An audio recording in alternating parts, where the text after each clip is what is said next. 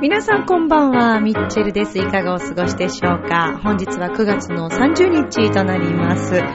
えー、連日もう頭の中も すべてカルメン、カルメン、カルメン、全部カルメンなんですけども、えー、私はこの前のですね、26日の日曜日に久しぶりというか、もうあの場所では私初めての経験だったんですが、チョアヘオ .com のサテライト収録をさせていただきました。ミッチェルのラブミッションを30分と、その後、めぐみさんと、えー、町恋浦安ということで、浦安でね、えー、活躍されている方々をお呼びするという番組30分30分で行ったんですけども、後半めぐみさんと一緒にゲストとしてお迎えしたのはですね、なんとラグビーの選手のお二人の方をお迎えしてまいりました。あの、とても気さくで爽やかな、えー、爽やかイケメンなお二人だったんですけれども、まあ、あの、ちょっと久しぶりの、ね、えー、収録、外での収録、こんなに緊張するんだと思いながら、めぐみさんのトーク術の凄さにも圧倒されつつ、すごいなぁと思って、はい、感じておりましたけども、えー、今日もですね、様々なお話、カルメンのお話もまたしていきたいと思います。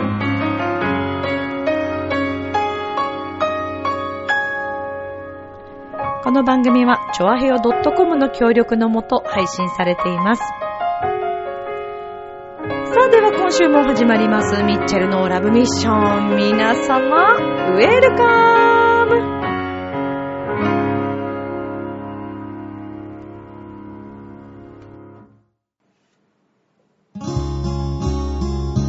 昨日は昨日、明日は明日。楽しむのは今。チョアヘオ .com を聞いているそこのあなた、ミッチェルと一緒にラブミッション。はい、ということで。えー、っとね、そう、26日、久しぶりにサテライト収録を行ってまいりました。で、その時あの、最初に、ハッピーメーカーのまゆっちょこと、あませまゆさんもお手伝いをしに来てくれていて、で、あの、3人でね、えー、めぐみさんと八方美人のみ、えー、めぐみさんと、まゆっちょと、私と3人で写真を撮ってツイッターに上げてくれたんですけどね、まゆっちょが。あの、3人で、えー、時々行っております、チェミータという、あの、スペシャル番組、スペシャルトーク女子会みたいな感じの番組の中で、えー、と、6回くらいかな続いたと思うんですけど、で、まあ、あの、3人で揃ったということで写真を撮って一緒にアップをさせていただきました。あの、結構多くの方に、まあ、ゆっちょのファンじゃないでしょうかね。あの、いいねをいっぱい押していただいたりなんかして、えー、嬉しかったんですけれども、はい。あのー、これからもまたね、えー、冬ぐらいですかね、次はね、チェミッタ。あの、今度はね、劇団フーダニットさんのあの、イモちゃんもうね、一緒に私やりたいなと思ってて、そう、前からそんな話をしてたんですけど、ちょっと女子をね、もうちょっとこうなんか人数こう増やしてって、みんなで回してったらいいよね、みたいなね。それこそね、フーダニットの座長とかにもこう入ってもらいながら、楽しそう楽しそうということを考えておりましたけれども、はい。まあ、これからもまたいろんなコラボ企画をやっていきたいなと思います。でもいいですよね。考えてみたら、長平和の中のパーソナリティのみんなで、いろいろコラボ企画それこそ、陽一郎くんとか、ね、えー、芸人さんとかもいるわけだし、局長のところと一緒にコラボしても 面白いし、ね、それこそ木曜日同士で匠さんと一緒に番組なんかやっても面白いし、なんか、調和表でいろんな面白いことをしていけたらいいなと私は思っているんですけどもね。はい。まあ、これからも私もいろいろできる範囲でですけど、まあ、提案しつつ、調和表をね、えー、ラブミッションともども盛り上げていけたらなと思っております。さあ、久しぶりに私、この前、自分の大学時代の先生の恩師のところに行きましてですね。はい。あの、まあ、大学卒業してからも、まあ、いろんな歌の先生にこう、時々見てもらったりしてお世話になっている先生方がいらっしゃったんですけども、やっぱりなんとなく今回はもう、自分の原点に帰るじゃないですけども、そういうのも含めていたので、できるだけ自分で今回は、あの、レッスンとか多くやらずにですね、あの、自分で曲の構成を作っていこうというのがすごくありました。なんでかっていうと、やっぱりレッスンって、あの、声の、なんていうのかな、えー、発声とか、それから、構成的にこう大丈夫かとか、まあやっぱり第三者の方に見ていただくくことですごく気づくこともあるんですけども、割とこう先生方の私も耳でこう入ってくると、それがそのまま自分の音楽になってしまうと、それはまた違ったりして、なので、たまにはね、こう、自分で全部一からやって、自分で作って、で、最後の最後作り、まあ、ちょっと作り上げられてない曲もあったんですけど、一応バーっとトータルしてこう見てもらって、先生にご指摘いただければなと思って、で、あの大学時代の先生に、はい、テノールの先生なんですけど、今、いやもうすごくてですね、人気会の、えー、っと、所長をされておりまして、で、ご自身もテノール歌手で、で、えー、今度私あのオペラを見に行くんですけども、そのオペラのですね、今度公演監督を、えされていらっしゃいます。牧川修一先生という方に、今回実はちょっと見ていただいてね、えー、すごく久しぶりで、もう楽しくて楽しくて、1時間なんかあっという間で、1時間半お部屋取ったあったんですけど、先生も結構気合入れて見てくださって、もう笑いが絶えず、うん、もうほんと先生も一緒に歌ってくれたりなんかして、もう本当にパワフルな、ああ、この感じ久しぶりと思いながらレッスンを受けてきました。すごく刺激になって。で、あの、ピアニストの加賀ややちゃんと、先生と3人でその後ちょっとお茶とかしてね。で、あの、かがやさんは大学時代の時からずっと私ピアノを弾いてもらってますから、もうすごい長いんですけど、あの、大学の時って結構こう、ピアニストさんをレッスンに連れて行って一緒にやってもらうんですね。だからすごくこう、先生とも近くなるんですけど、だから、かがやさんもね、すごくあの、まひか先生と会ったの、久しぶり。まあ、前に、えー、浦安市でのコンサートの時も一回先生に見てもらってたのがありますけど、結構前だったんで、すごく久しぶりにね、レッスン一緒に3人でお茶して、はい、いろんな話をして、で、あの、コンサートに関してもいろんなご指摘をいただいて、え、帰ってきましたけど、なんか、勉強するって学ぶっていいなと思ってね、本当思いましたね。はい。さあ、えー、このカルメンはですね、まあ、9月13日ということで、刻々と日にちが迫ってまいりました。もうこれからは、ここ最後の追い上げで、これからまたちょっと、ダーッと、勉強と、えー、自分の練習と、自分の練習が一番追いついていないんじゃないかという感じですけどね。はい。まあちょっとあのー、芝居の方も含めて、で、あと音楽の構成とかもね、いろいろ伝えていきたいなと思っておりますし、あの、いい公演になることはもう、あの、分かっているので、はい。もう本当に素晴らしい方々ばかりなので、楽しい公演になるだろうなっていうのはもう本当に分かっています。もうそういった言い切ってしまいます、私。だからもうぜひね、本当に皆さんに見てきていただきたいなと思っておりますし、あのー、これでね、一回で終わりにしないように、もう私はこれからもカルメンにこだわって生きていこうと思っておりますので、なんかこれが私の全てなのかもしれませんね。飽きる日は来るんだろうかと思うぐらい、うーん、聴き続けて、歌い続けて、それでも、毎回感動があって、この間も車の中でも大音量で高速走りながら、飛ばしながら、カルメンをこう聴いていたんですけど、もうなんかいろんなシーンで、もう泣けてきちゃって、はぁ、ビゼーさんって言ってました。もうビゼーさん降りてきてくださいと思ってます。9月13日。まあ、あの、9月13日の日にちは、実はいろいろ意味があってですね、本当は9月16日にコンサートを行いたかったんですけど、まあホールが取れなかったんですね。土日かな？そ、の、あの、祝日とかだったから、ちょっとやっぱり週末はね、なかなかホールが取れないんですよね。なんですけど、9月の13日第2希望でこう出して、で、私3の数字がすごくこう自分のラッキーナンバーなので、で、あ、そうか、もし第二希、第一希望ダメだったら、じゃあ13日木曜日かなと思って、で、この日も打診して、えー、で、この日になったんですけども、で、まあ、9月16日という日にちがですね、実はあの、マリア・カラスさんが、えー、お亡くなりになられた日なんですね。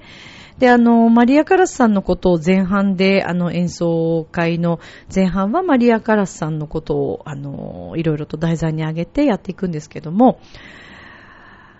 マリア・カラスさん、ご存知ない方もいらっしゃるかもしれませんね。もう、うそうですね。マリア・カラスはそんなに声楽とかオペラが好きじゃなくてもご存知の方がすごく多いくらい、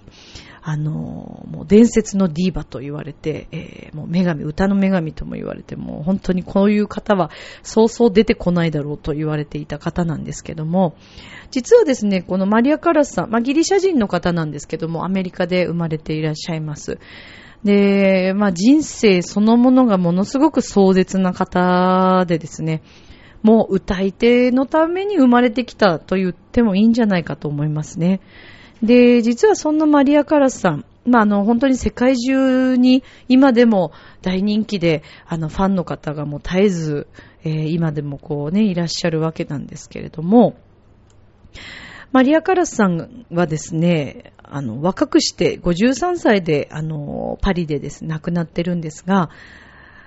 カラスさんが一番最後に舞台を行った場所っていうのが実は日本なんですね。えー、1974年の11月11日に日本で、えー、ラストの公演をされました。で、まあその後、まあご自身的に映画の中に、まあそれはちょっとあのー、少しお話がこうね、えー、実際のところとまたデフォルメしているところとあるようですけれども、あのー、その日本で歌ったオーミオバッピーノ・カーロという私のお父さんというプッチーニの曲があるんですけども、この曲も今回コンサートの中で入れてますが、もうとても有名な曲です。で、この曲を自分で歌っても自分のそのもう録音聞くのも嫌だっていうぐらい、自分のもう声に後半の人生をすごく悩んでいらっしゃって、で、その最後の日本の公演の時にもうこれで歌をやめようと思われたというようなあの内容でね、映画の中でも紹介されていました。で、えー、最後にその1974年11月に日本で演奏会を行った後、もう3年後ぐらいですね、えー、1977年の9月の16日にパリの、えー、アパートでですね、えー、53歳の生涯を得たという方なんですね。あの、私にとってマリア・カラスさんって、まあ、あの、音楽、歌を始めた時に、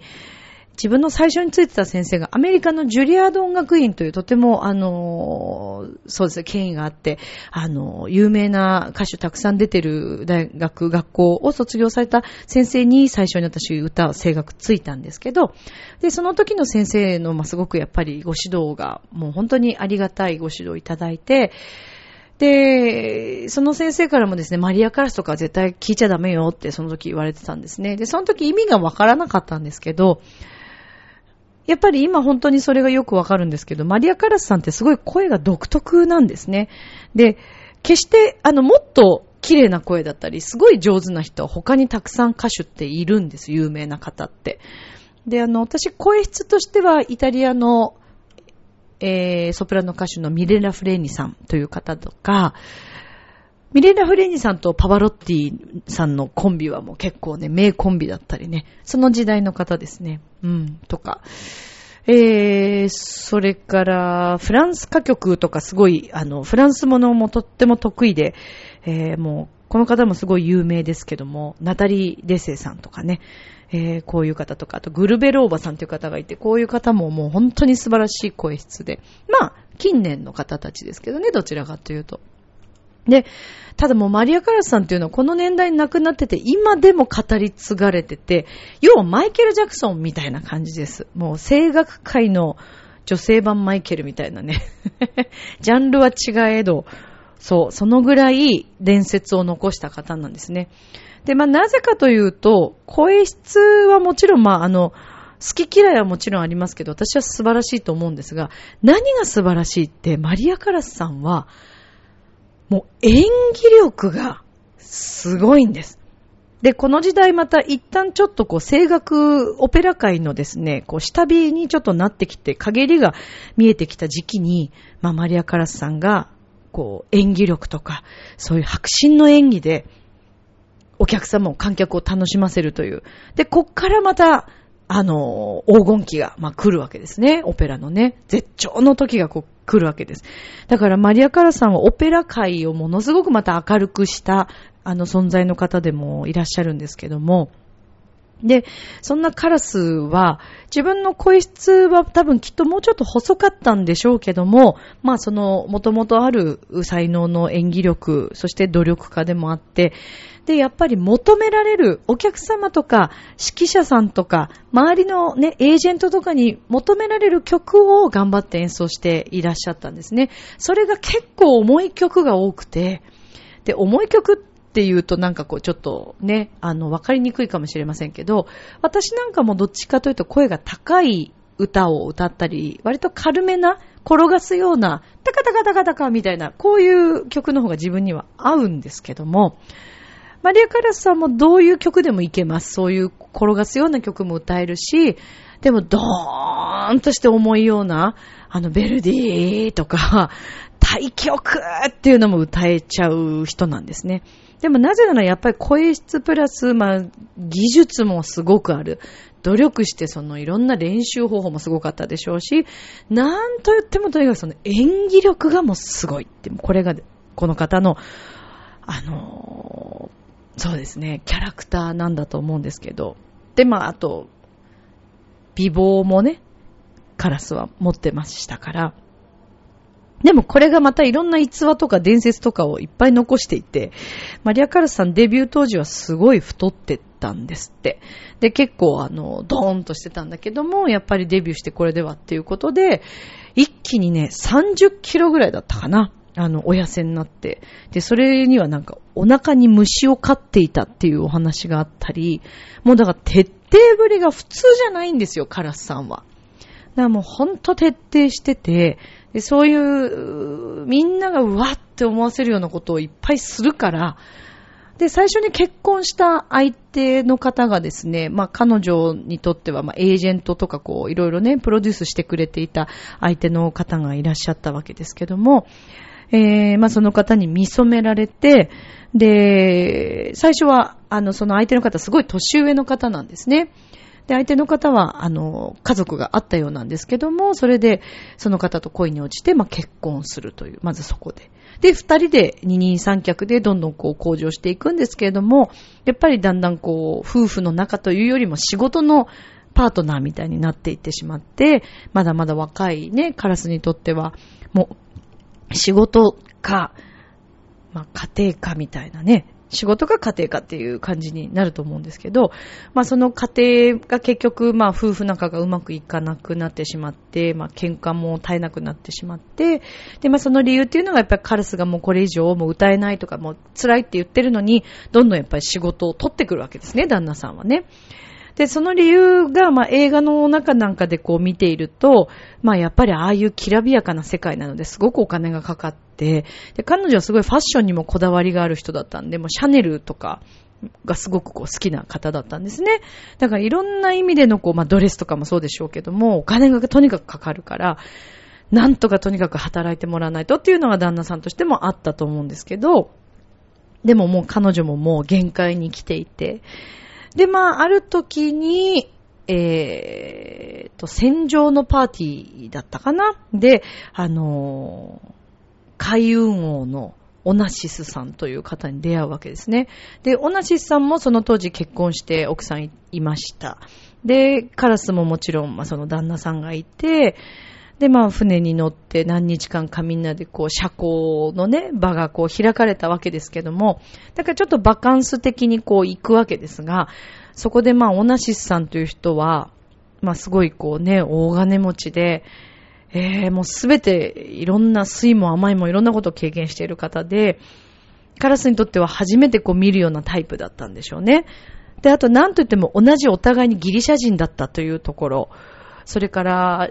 自分に今までそういう声をかけてきてくれたことのない、あの、声のかけ方を多分されたんだと思うんです。だから、カラス自身の精神状態とか、そういうのもすべてこう受け止めて、えー、温かくこう包み込んでくれたのが、オナシスさんだったと思うんですけど、で、えー、もう大恋愛に落ちてしまって、二人は。で、そこから、あの、お互いにですね、深い仲になっていくわけですね。で、結局もう、同じさんの方はもう奥さんとやっぱうまくいってなかったので、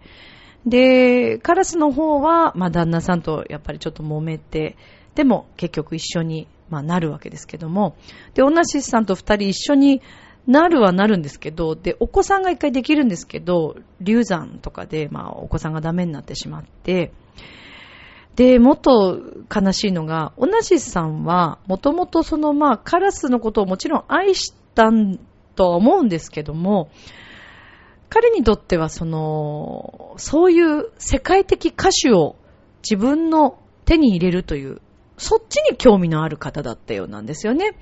だから自分がもうすごい世界のもうトップにいるような、ね、お金もこう手に入る、いい女も自分に手に入るっていう、そういう考え方だったんでしょうね。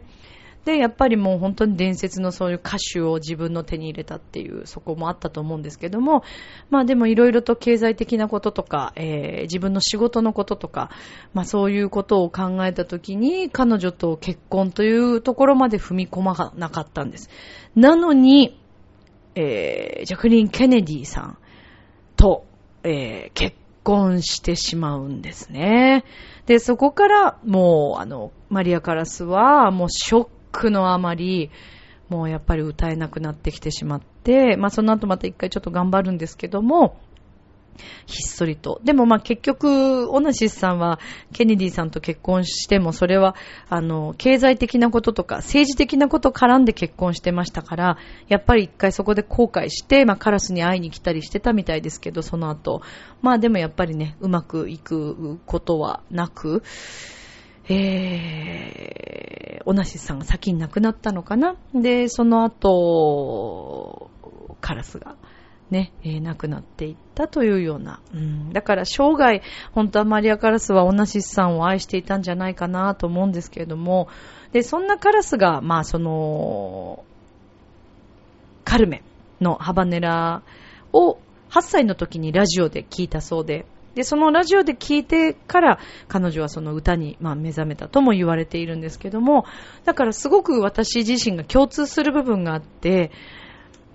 なんでしょうね、そのハバネラ、私はハバネラというかもうとにかくカルメンの前奏曲なんですけど、ハバネラももちろん聴きましたけども、もう衝撃で衝撃で、この曲をやってみたいとずっと思いながら、まあ、中学、高校に上がり、まあ、それがね、えー、遊びで歌ったりして、まあね、見よう見まねでフランス語わかんないのに歌ったりして、っていう感じだったんですけど、うん、まあね、それがこういう結果に。で、私のその初めて母親に家帰ってきた時に言ったんです、もう、あんま興奮して。そしたら、そのカセットテープが、まあ、マリア・カラスさんだったっていうのがね、ありますからね。うん、もう何回もこの話してると思うんですけどね。しつこくてほんとごめんなさいね、もうね。そのぐらい私はもうこの話がしたくてしたくてしょうがなくてね。ちょっと本番までしばらくこの話ばっかりするかもしれませんけど。でね、まあちょっと今日話ばっかりしてても、あ、それで、えっと、ごめんなさい、サテライトに関しましては、あの、サテライト収録の方も、あの、皆さん、チョアヘオのね、ページからの聞くことができますので、ぜひ聞いていただきたいと思ってます。で、えっ、と、この前ですね、えー、選手の方、あの町恋浦安の方でご一緒させていただいた方々がですね、あのー、現在、もう本当にね、すごい方々なんですよ。えー、ラグビー、私ラグビーの世界ってあんまり詳しくなくって、あの、もちろん見たことはありますけども、あと、知り合いの方が、えー、っとね、あれは、アメフトか。アメフトをされていたので、それでなんとなく知っているっていう感じだったんですけど、で、えっ、ー、とですね、NTT、えっ、ー、と、コミュニケーションズのラグビー部のですね、シャイニングアークスという、えー、チームの中から、えっ、とですね、え、三井さん、三井選手ですね、えっ、と、三井隼人選手と、もうすっごいイケメンでね、なんか、あのー、あの方に似てだと私は思いました。えー、っと、ミスターチルドレンの桜井さん？みたいな。私のイメージね。そんな風に思いました。そしてもう一人、お若くてね、背が大きくてすごくこの方もかっこよくって、えっ、ー、と、牧之内、えっ、ー、と、昌馬選手。うん。と、えっ、ー、と、ご一緒させていただいたんですけども、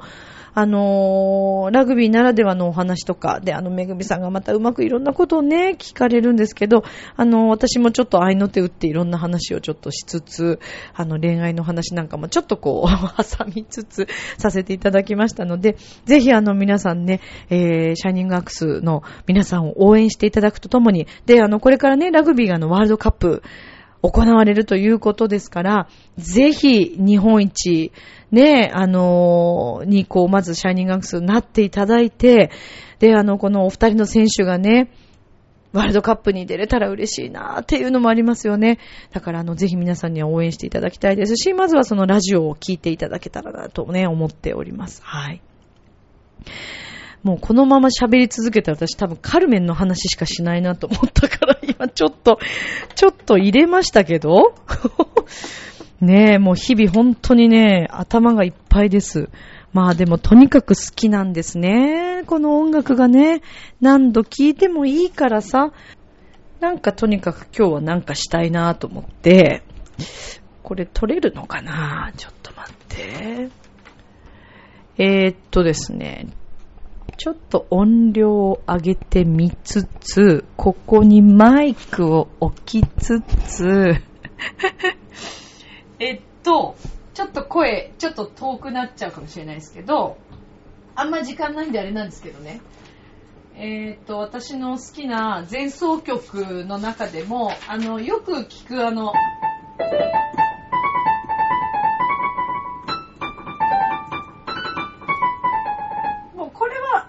みんなよく知っていると思うんで、その後にですね、この1幕始まる前の、これが、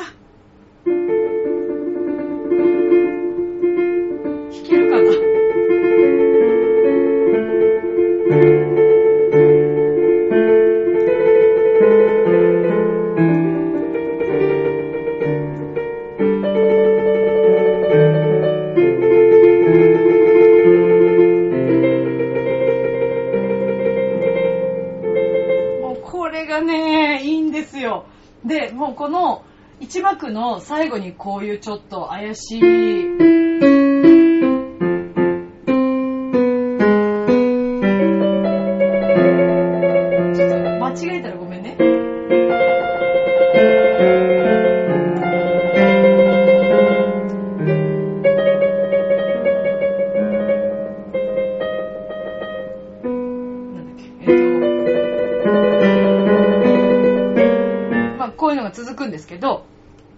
私は何が言いたいかっていうと、もう美勢のまたこの憎いところが、これちょっと怪しげな何かが起こりそうな曲をもうこの前奏に入ってるんですけども、これがですね、ホセの気持ちを表してるんです。というのが、ホセのアリアというのが後半入ってくるんですけど、その中でこれがね、このリズムとこの音がどっかに入ってるんですよ。そして一番エンディングでも、このね、メロディーが入ってくるわけです。よくできた物語なんですよ。もうね、カルメンの素晴らしさ。これは生で聴いていただいた方がいいと思います。ぜひ9月13日遊びに来てください。よろしくお願いします。明日もスマイルでラブミッション今日もありがとう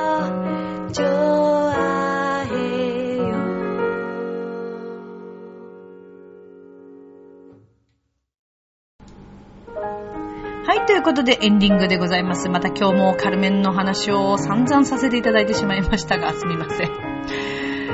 愛してるんで、もうこの作品を。まあでもとにかくね、なんかこうカルメンって悪い女とか、えー、ホセがストーカーだとかこう言われるんです違うんですって。えー、それ私は違うように解釈してますけども、あとはもう見に来てくださって、えー、見ていただいてお客様にいろんなことを感じ取っていただけたら、この二人がどんな気持ちで、えー、こういう結末を迎えたのかというのをね、見ていただけたらいいなと思います。愛がなくては全て始まらないんですよ。私はそう思って、このオペラを愛し続けたいと思います。それでは今宵も良い夢を、明日も楽しい一日を。またね、ありがとうバイバーイ